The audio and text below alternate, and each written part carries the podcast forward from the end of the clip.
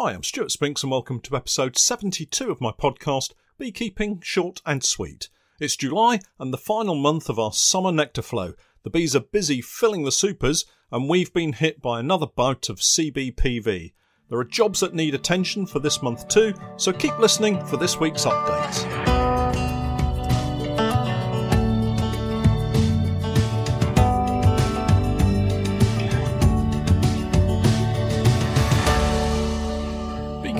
Short and Sweet, a beekeeping podcast for the inquisitive beekeeper with a short attention span. A beekeeper, in fact, just like me. Welcome back to another weekly podcast, and we somehow find ourselves in July, and what for me is the final month of our summer honey production. I've moved all of the bees back to their permanent apiary sites now, and we're in the process now of assessing colonies in preparation, really, for the autumn shutdown. It might seem a little early to be thinking of the coming autumn and winter, but believe me, it will soon be here, and if you've not got yourself prepared, those precious few weeks in the late autumn will become a real panic as you try to treat and feed your bees to ensure a successful winter period. There are, of course, jobs to do this month too, but they all lead to setting up colonies to survive the darker months and ensure strong colonies for next spring. I was visited this week by a fellow beekeeper from Australia, and she was explaining that the active bee foraging time for her is around 11 months of the year. Imagine that. To have flying bees pretty much all year round and not really any cold months seems, on the face of it, a perfect scenario, but I'm sure it does bring its own challenges. This past week has also brought some interesting beekeeping letters through the post. I recently signed up to the UK's Centre for Ecology and Hydrology's National Honey Monitoring Scheme. And looking at their website for some details to share with you, I find that their introduction pretty much explains exactly what they're doing, so I thought I'd just read that for you. The National Honey Monitoring Scheme aims to use honeybees to monitor long term changes in the condition and health of the UK countryside. However, we need the help of beekeepers if this scheme is to work. Initially set up in 2018, the Honey Monitoring Scheme is a long term programme that uses advanced analytical techniques to identify the species of plant pollen present in honey samples. This will tell us what the bees are feeding on in different parts of the country and at different times of the year. This information will help us identify possible threats to bees linked with floral resources.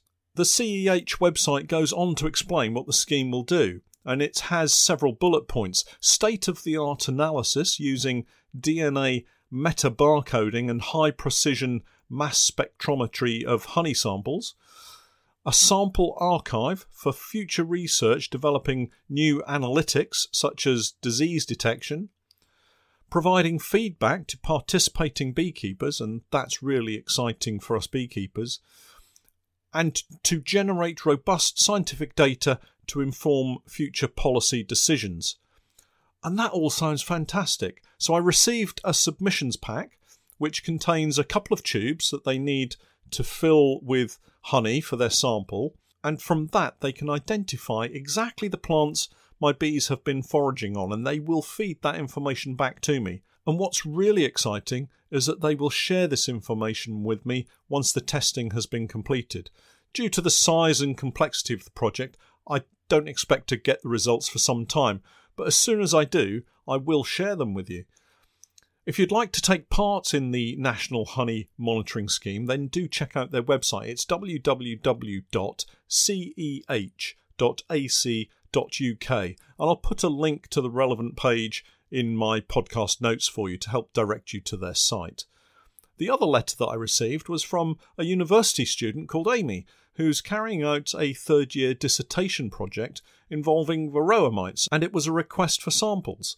Amy's project is looking into genetic diversification of Varroa and haplotypes within the species. That's mites with a distinct mitochondrial DNA.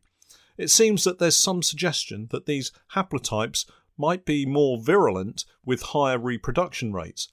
So anything that helps us better understand the varroa mite has got to be a good thing. So I was only too happy to help out.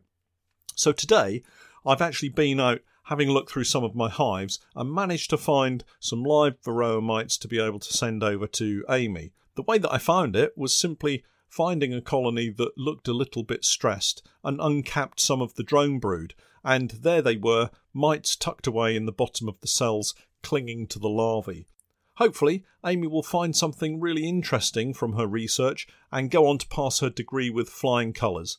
I was back at the queen rearing apiary midweek, checking up on how everything was progressing, and it was very obvious that we're in the full bloom stage of our summer. I drove past many lime trees that were in full flower on my way to the apiary, and you could see honeybees covering the trees everywhere.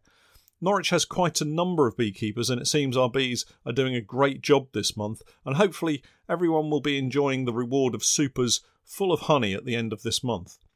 Driving down the dirt track at the queen rearing apiary, the brambles are flowering everywhere. They must provide a huge amount of nectar at this time of the year, and of course, in a few weeks' time, we'll be given a bumper crop of blackberries to pick and enjoy. Now, I don't really know how to pronounce this, but I'll give it a go. The Chamaenerion angustifolium is flowering along the river banks too, and it's a plant that many beekeepers around the globe will know by its common name. If you'd shown me the Latin name, I would not have been able to identify it. But in North America, it's known as fireweed. Canadian beekeepers call it the great willow herb, and here in the UK, it's known as rosebay willow herb. It's another great flowering plant that our bees love and forage on extensively. Further afield, the bees will be heading into the local back gardens, and here there'll be a huge variety of pollens for the bees to enjoy. And not just our honeybees, but all of the social and solitary bees, and all the other pollinators as well. I've also planted a number of pollinator attractor plants in my back garden, ranging from delphiniums, I've planted some flaxes and poppies, and I've also got some echium, which is commonly known as viper's bugloss. Where do these names come from? It's a lovely plant with several tall spikes of purple flowers, and all of the bees seem to love that one. I've also got salvias and herbs, and they fill pots and are regularly visited by bees, particularly the oregano, which is about to flower. But be warned if you plant oregano, it self seeds everywhere, so you'll soon be pulling out smaller plants as weeds. The herbs seem particularly pollinator friendly, so if you only have a small garden like me, herbs are a great way to go. We and the pollinators get to enjoy them when they flower, and they taste fantastic in our food.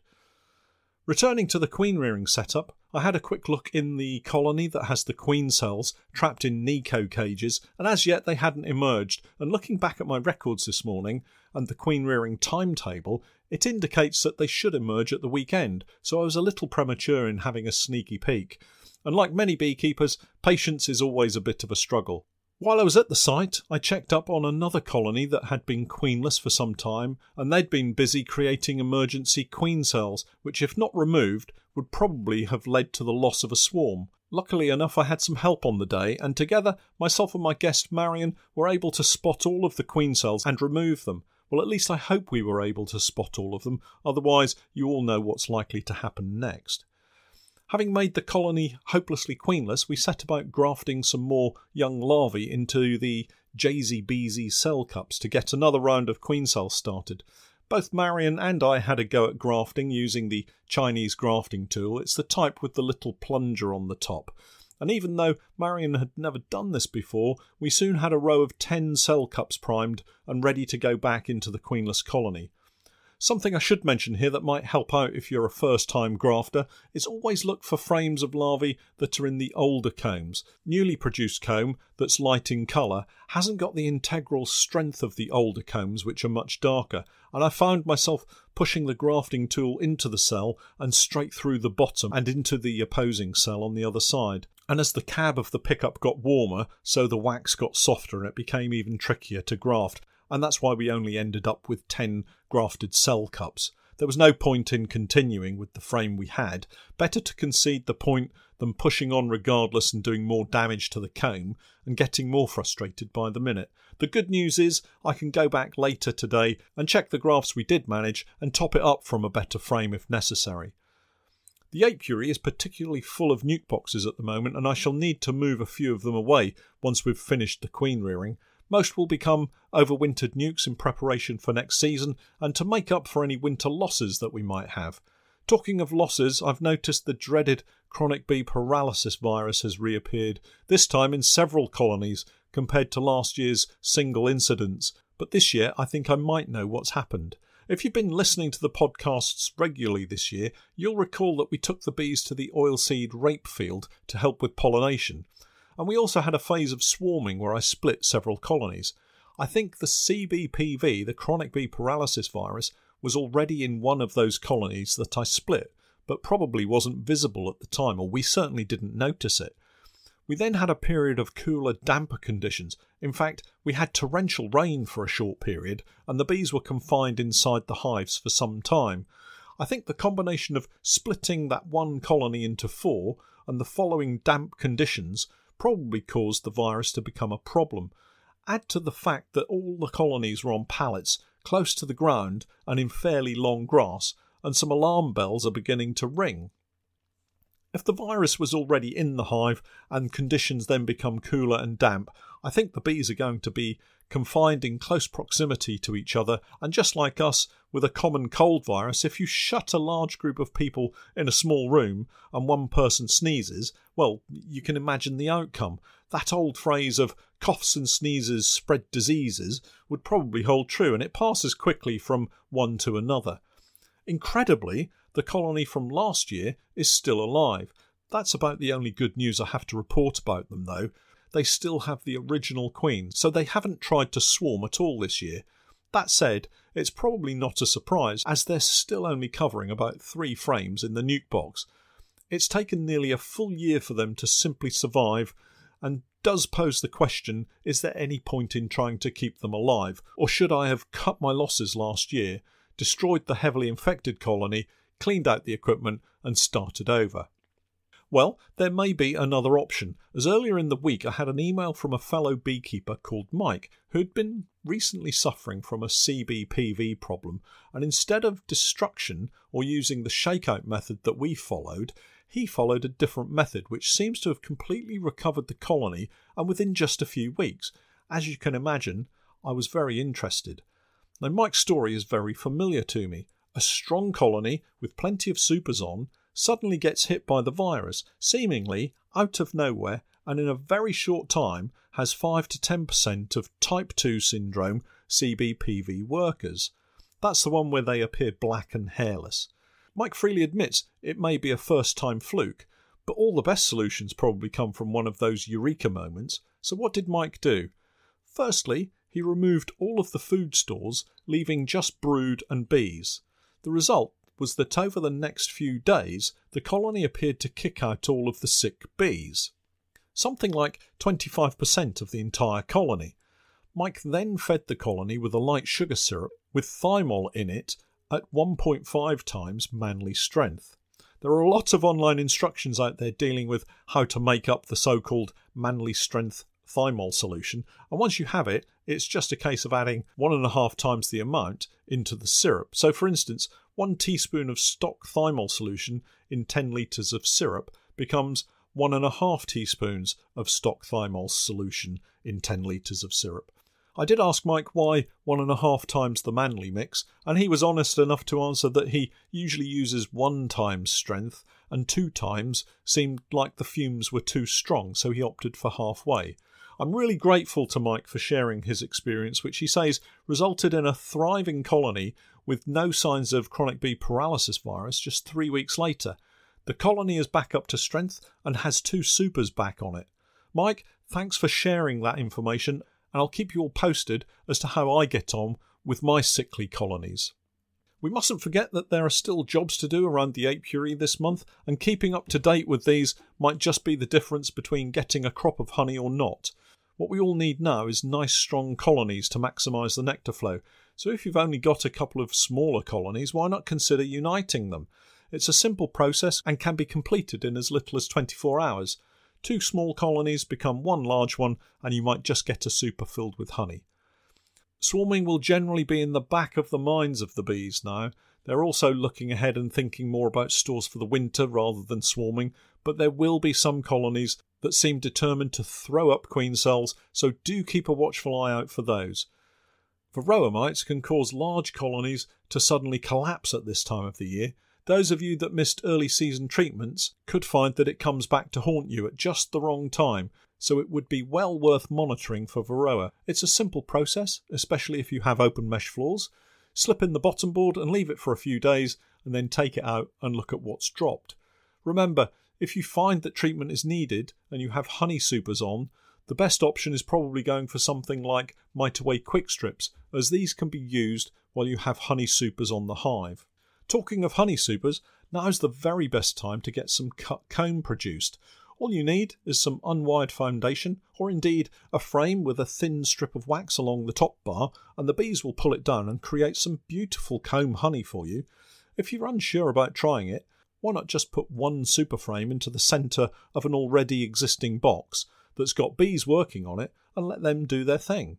One trick I found is that if you put a new frame between two honey superframes that have been or are being capped, the bees can't then extend them to fill the space from existing combs, but will get into the foundation and draw it out nice and flat.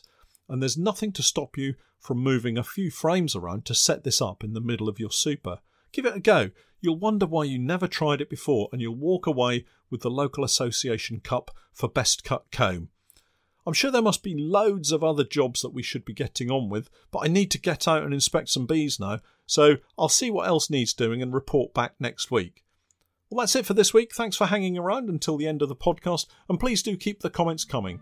I'm Stuart Spinks, and that was Beekeeping, short and sweet.